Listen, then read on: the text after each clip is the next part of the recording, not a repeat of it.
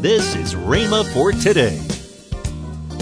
And so he said to me in prayer, by revelation, he said, don't feel badly about it. You were doing as well as I did in my hometown.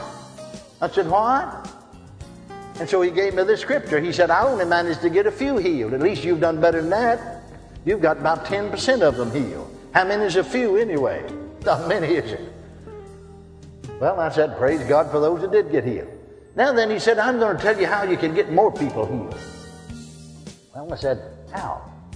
Well, now tonight, when you come to the healing line, don't minister to anybody out front in the main sanctuary.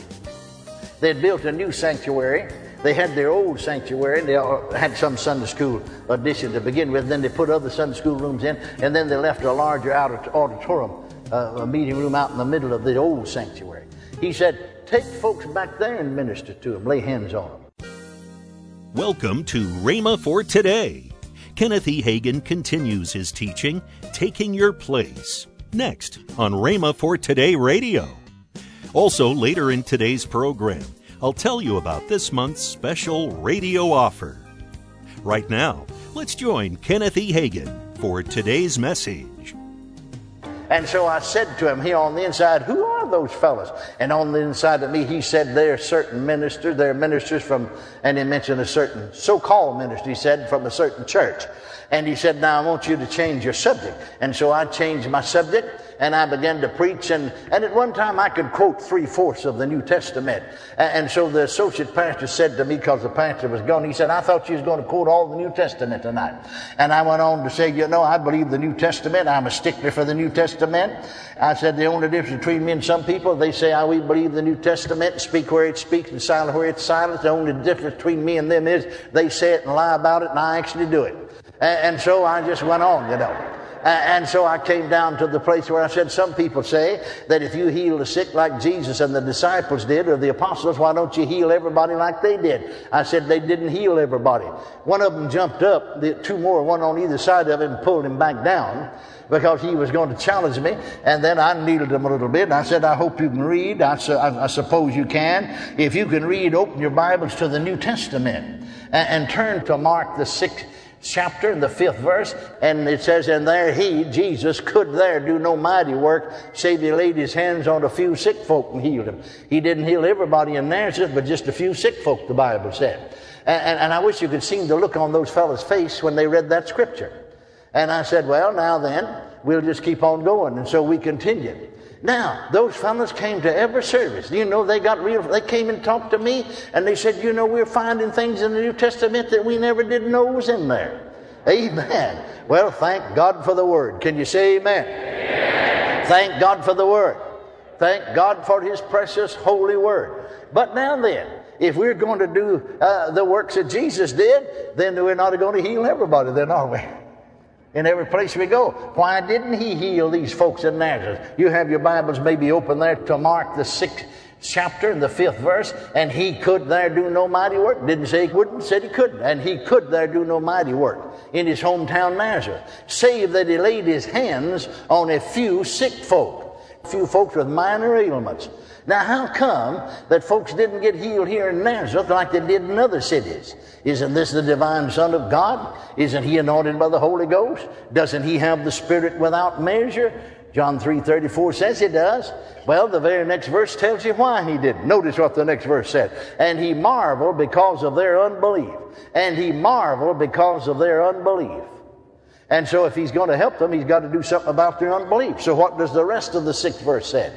And he went around about their cities and villages teaching in their synagogues. Because you see, faith comes by hearing, hearing by the word of God. Well now, he's here on the earth. He's the only body of Christ in the earth. He's filled with the Spirit. He has the Holy Ghost without measure. I, as an individual member of the body of Christ, do not have the Holy Ghost without measure, but I believe that the whole body does. And so, uh, if he, when he was here on earth, Earth, having the Holy Ghost without measure in this particular place, was not able to heal only a few sick folks and a few folks with minor ailment. What do you think the body of Christ is going to do today? You ever stop thinking about it? When you, when you get a few healed, you're walking in his steps. Amen. Did you hear me? Now, on other occasions, don't misunderstand me at all. On other occasions, uh, certain multitudes, it seems that they all got healed. But here in Nazareth, it's not so. I remember I was holding a meeting in the month of May on the year of nineteen fifty-one. And I'll not tell you where it was, but it was down in Texas. And, and, and I, I had been getting people healed anywhere from sixty to ninety percent of people. I know I held one meeting down in East Texas, and the last church I pastored was in East Texas, an Assemblies of God church. And so I was in the Assemblies of God church, and I went out to the meeting one night, and the ministers were all gathered around. There were several churches, the, the local church where I was, and, and several more Assemblies of God church, and two or three churches of God, and one independent Pentecostal church was all cooperating with the meeting. And so these seven or eight pastors was all standing around talking, you see. And I walked up, and I just got in on the tail end of the conversation because it's about time to start church. And, and, and they were outside, out in front of the church. And, and so one of them asked me, said, "What do you think about that, Brother Hagin?" I said, "I don't know. I don't know what's been said." And so they said, one of them spoke up and said, uh, well, actually the presbyter of the Assemblies of that section, Brother Lundgren, Charles G. Lundgren, spoke up and said, well, uh, we all agree that ninety percent of the people you've ministered to has been healed in this meeting. Well, I said, I don't know about that. I think maybe sixty or seventy percent have. Yes, but Brother Lundgren said, these people are from our churches.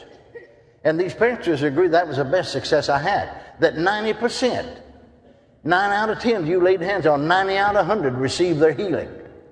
And it was just a common thing with me to get at least sixty percent of the people healed. But I got to this church and only got ten percent of the people healed. I'm still talking about we are doing the works of Jesus today. Only got ten percent of the people healed. And I got concerned about that. And so I began to fast and pray. And the Lord said to me, now don't feel badly about it. You're doing as well here as I did in my hometown. And that's how this came to me. You know, I'd read the New Testament through. I prided myself. I don't pride myself in it anymore. I just say no, but I'd read the New Testament through one hundred fifty times, and portions of it more than that, and didn't even know some of these things was in there. It's amazing how we read over it, isn't it? And so he said to me in prayer, by revelation, he said, don't feel badly about it. You're doing as well as I did in my hometown. I said, why? And so he gave me this scripture. He said, I only managed to get a few healed. At least you've done better than that. You've got about ten percent of them healed. How many is a few anyway? Not many, is it? Well, I said, praise God for those that did get healed. Now then, he said, I'm going to tell you how you can get more people healed. Well, I said, how? Well, now tonight, when you come to the healing line, don't minister to anybody out front in the main sanctuary.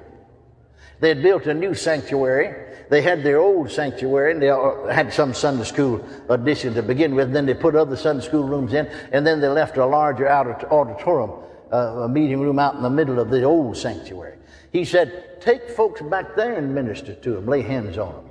And don't allow anybody back there, don't allow anybody back there except folks who want to be ministered to, those that need healing.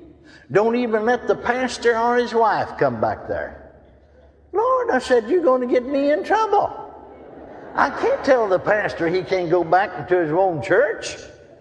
I mean, he's pastor here.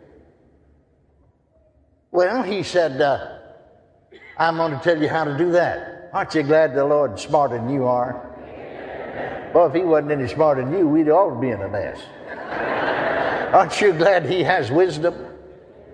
He said, I'm going to tell you how to do it. He said, just ask the people, how many of you will object to me following Jesus' example? And then he said to me, go, and I knew it was in the scripture anyway, to the gospel according to Saint Mark. In case you don't know it's there, why don't you just turn now? Why don't you just turn to Mark's gospel? We were up there in the fourth chapter of Luke to begin with. But notice here now, the gospel according to Saint Mark. But now notice, in the, the seventh chapter, beginning reading with the thirty-first verse, and again, departing from the coast of Tyre and Sidon, he came to the Sea of Galilee through the midst of the coast of Decapolis. And they bring unto him, That's the thirty-second verse now. They bring unto him one that was deaf and had an impediment in his speech, and they beseech him to put his hand on him. See, they believe in laying on hands. And he took him aside from the multitude and put his fingers in his ear and spit and touched his tongue. The thirty-fifth verse says, and straightway his ears were open and the string of his tongue was loosed and he spake plain. He said, now, I took that man before I ministered to him aside from the multitude. Do you know why I did? I said, no, I don't know why you did. I remember reading it and wondering why I did. He said, there's too much unbelief in that crowd. I couldn't got him healed in that crowd. Well, what do you think he took him aside for? Are you listening to me? And so he said, just read that verse of Scripture and tell them what I told you. And tell, ask them, how many of you will object to me following Jesus' example? Make them go on record. Make them lift their hand. Even the pastor, make him lift his hand. And I just kept on till everybody lifted the hand. And I said, well, the Lord told me to take them aside tonight. You object to that? Now look into the eighth chapter. twenty-third, twenty-second verse. And he cometh to Bethsaida, and they bring a blind man unto him, and besought him to touch him. They did. They believed in laying on hands. And he took the blind man by the hand and led him out of town. And when he had spit on his eyes and put his hands on him, he asked him if he saw aught. And he looked up and said, I see men as trees walking. After that, he put his hands upon his eyes and made him look up, and he was restored and saw every man clearly. And he sent him away to his house and said, neither go into the town nor tell it to any end of town. So I took the folks aside, and the minute it did, I started getting them healed. Welcome to Rhema for Today with Kenneth and Lynette Hagin. You can find more great materials by Kenneth E. Hagin, Kenneth W. Hagin, and the rest of the Hagin family by visiting our online bookstore. I want to tell you about this month's radio offer. The first product in this offer is the two C D series from Kenneth W. Hagin, Our Rights in Christ. Also in this package is Lynette Hagin's book, Seed Thought Devotional. Lastly, Kenneth E. Hagin's book entitled Five Hindrances to Growth in Grace. All this for the special radio price of twenty-five dollars. Call toll-free one eight eight eight, faith nine nine. Again, call toll-free one eight eight eight, faith nine nine. You can also order online at rhema dot org. That's R H E M A dot O R G, rhema dot org. Or if you prefer to write to Kenneth Hagin Ministries, our address is P O. Box five oh one two six, Tulsa, Oklahoma, seven four one five zero.